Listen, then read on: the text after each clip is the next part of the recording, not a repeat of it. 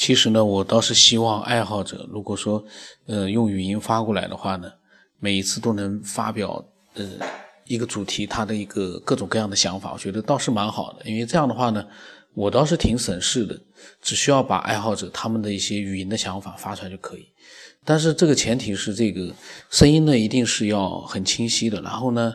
呃，也是其他人能够听得懂的，因为有的时候呢，嗯 有的爱好者呢，他确实他语音呢里面有一些地方口音，有点是听不大清楚了，然后呢，也有点含糊不清的感觉，这样可能会会让一些人呢就觉得，哎，你干嘛不去转述一下他的那个内容呢？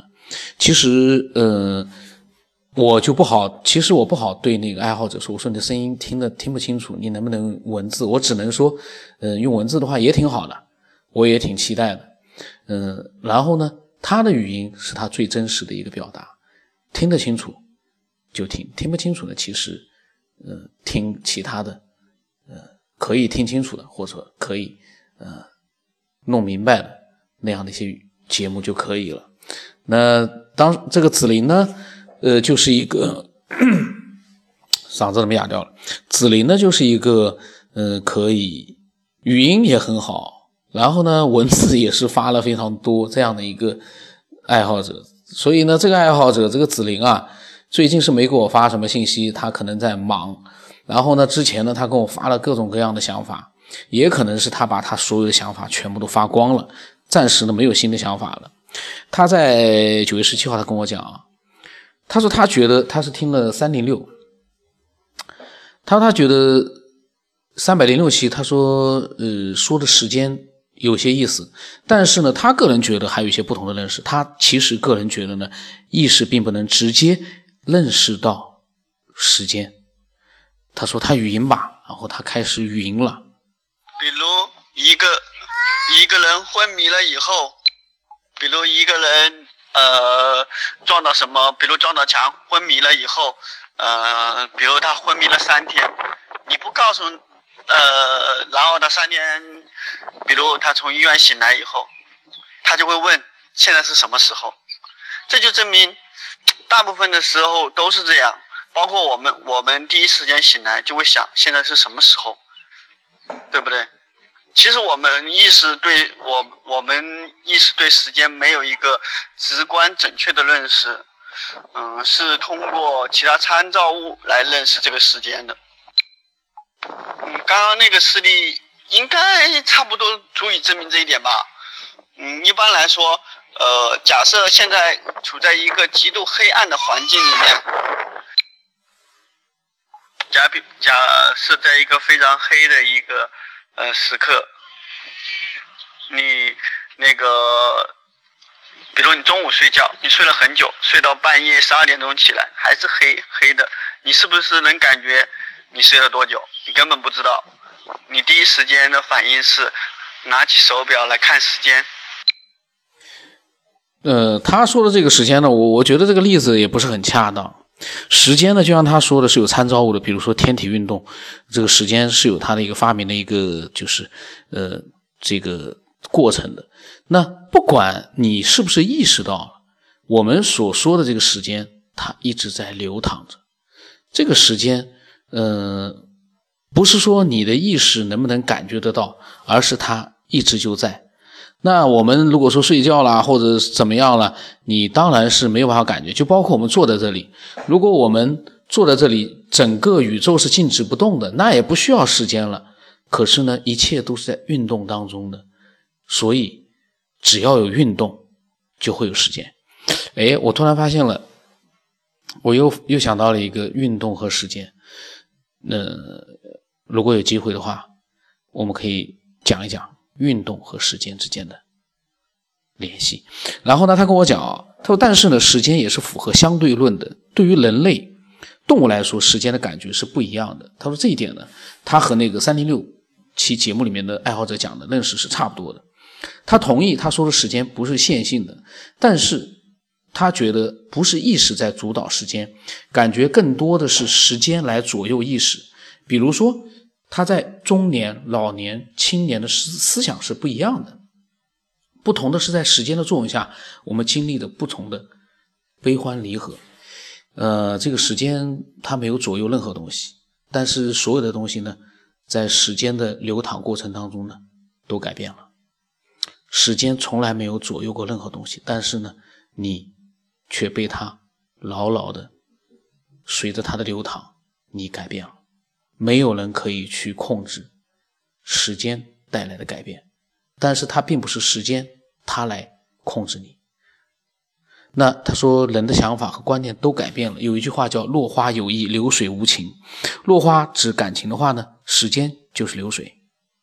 没有感情和意识能够经历住时间的考验，这个的话，他就天长地久的感情对他来说可能就是不存在了，但是还是存在的，就是多少的问题而已。他说，关键的是看时间长短不同而已。当一个人的意识不老不死的话呢，这个意识最大的敌人将是时间。说不定我们人类是创造者、造物主创造出来。调节时间造成寂寞的呢？一个不老不死的意识最大的悲哀就是孤独。可以换位思考，如果你我是造物主，面对呃不衰减的生命，时间会不会是一个最大的敌人呢？我觉得呢，对于造物主来说，可能时间根本就跟我们的理解是不一样的。对他来说，嗯，时间其实就像《西游记》里面说的，他的那么一天的时间，对我们来说可能就是一万年。他的一天，所以，嗯，不一样的尺度，没有办法去换位思考。我们和造物主没有办法换位思考，我们都不知道他是谁。那么他说，时间应该不是线性的，而是时间性的。如何时间用空间能够解释，那就不是时间了。他如果时间用空间能够解释，那就不是时间了。这个子林呢，如果说一个词打错一个字呢，我就就就就一下子就不明白了。他说：“时间应该不会是简单的长短高，而应该有时间特有的性质。还有一个怪异的假设：如果宇宙是一个生命体，那将会是一个很有意思的话题。宇宙有生命的话，那它创造生命、毁灭生命，是不是出自于一个本能呢？有一种说明就是人体就是一个小宇宙。有一种说法，他说：既然人体可能是宇宙，那么宇宙为什么就不能是一个人或者是一个神呢？”他说这个话题呢，他倒是没有更深入的去构思，因为呃，在节目里面呢，所有的话题都没有人提到这个方面的话题，而他呢，才刚刚有个简单的想法，希望能够丰满这个话题。他说，宇宙的字面解释就是无限的空间和无限的时间。谁说啊？宇宙对。然后他说，如果有一个生命体以宇为身，宙为魂，那么宇宙的生命。都将源于宇宙这个生命体，那么宇宙体内的那些星系就是宇宙的内脏，而宇宙的那个星球呢，就如同细细胞一般。那些星球哪有一点点关于引力波的水响？然后他说引力波呢？他说他不提了，他觉得引力波本身不是最吸引他的，最吸引他的是引力波接收的是多少数量级级别光年的引力波，也就是传播到我们地球已经很多光年的事情。所以呢，我们看到的是过去的力量一直传播到我们这里，也就是引力波爆爆发的那一刻呢，地球还不存在，而引力波传过来，地球已经过了几十亿光年。他说，引力波传过来，地球过了四十五亿光年，也就是说，在宇宙时间的传播速度并不是像我们想象的那么快。对于如此大的一个宇宙，过去、现在、未来不是一个很明确的概念。也就是说，时间在宇宙当中并不是一个可以可以衡量的标准，因为这个计量标准已经过时了。或者说，宇宙概念里面，时间应该会是和空间一样，并非遥不可及的东西。如果存在虫洞的话，那么就能够发生回到过去的事情。就拿引力波做比方的话，如果这个时候出现一个虫洞，连接地区和引力波发生的区域，那么我们瞬间能够到达那个引力波发生的区域。那这个时候，你说我们是到达了未来还是过去呢？如果宇宙不存在虫洞之类的后门，那么星际跨越或者星际旅行就是一个不可能的梦。呃，能他这他的想法，我倒是觉得，难道非要有虫洞才能星际跨越或者星际旅行吗？难道没有更 更好的办法吗？那个虫洞这个词，你能想到什么呢？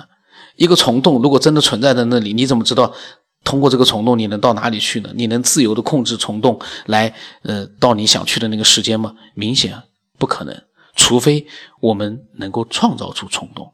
所以宇宙不是存在不存在虫洞，而是我们能不能创造出虫洞，这是我个人的想法。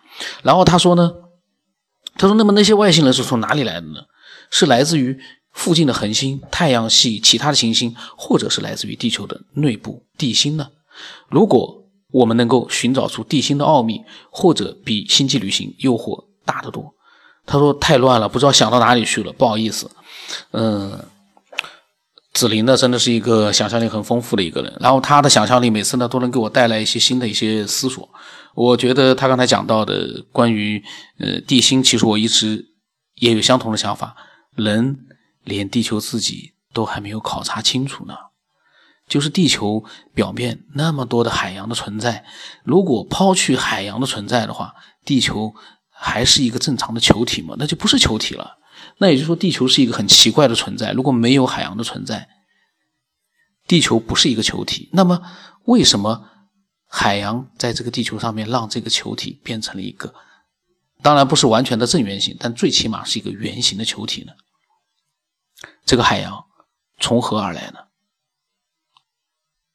真的就像科学家研究的那样，是怎么样怎么样出现的海洋吗？我觉得未必吧。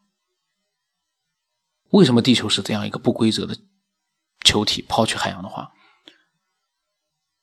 为什么呢？所有的一切都嗯，暂时都没有答案。包括地心，地心到底有什么也没有答案。现在人类挖掘最深的地方只有一万两千米到一万，也就是这么大的一个深度吧。相对于整个地球的半径来说，这只是篮球壳上面的一个小针刺了一下而已。那地球的内部到底是什么？还真的是挺可怕的一个存在。其实我们所追寻的外星的 UFO 是不是真的就是存在于地球内部呢？你能说绝对不可能吗？未必啊，我觉得未必。那如果说你有你的想法呢，你可以把它告诉我，呃，真实的想法。我在节目里面的想法都是我随机产生的，所以这个想法呢，可能是呃有的时候呢是比较呃混乱，有的时候呢会让你觉得也是不可思议，有的时候呢呃也会前后都是呃可能是矛盾的，但是呢是在录节目时候真实产生的想法，真实就是我觉得最宝贵的东西。如果说连真实都没有了，那么再完美的东西又有什么意思呢？那我的微信号码是 b 二 y 送八不让送八，我的微信名字呢是九天以后。我希望如果你有自己的真实的一些想法经历，你可以添加了告诉我，你可以随时的发给我。呃，其实都不需要太多的寒暄，寒暄了有什么意义？我天天在节目里，呃，你都能听到。呃，跟我寒暄的话，其实有的时候我都觉得，嗯，太刻意了，反而不好。嗯，需要聊天的时候呢。自然而然的，他会聊天的。不需要聊天的时候呢，我觉得大家就讲自己的想法就可以了。我这么说的原因是因为总有一些呃一些新的爱好者啊，他没听太多节目，他就来问，呃，你是谁啊？谁啊？你你到底是怎么怎么样啊？怎么样怎么样？都是和节目不搭边的。如果天天都是看到这样的一些呃这种，我就觉得挺费神的。那今天就到这里吧。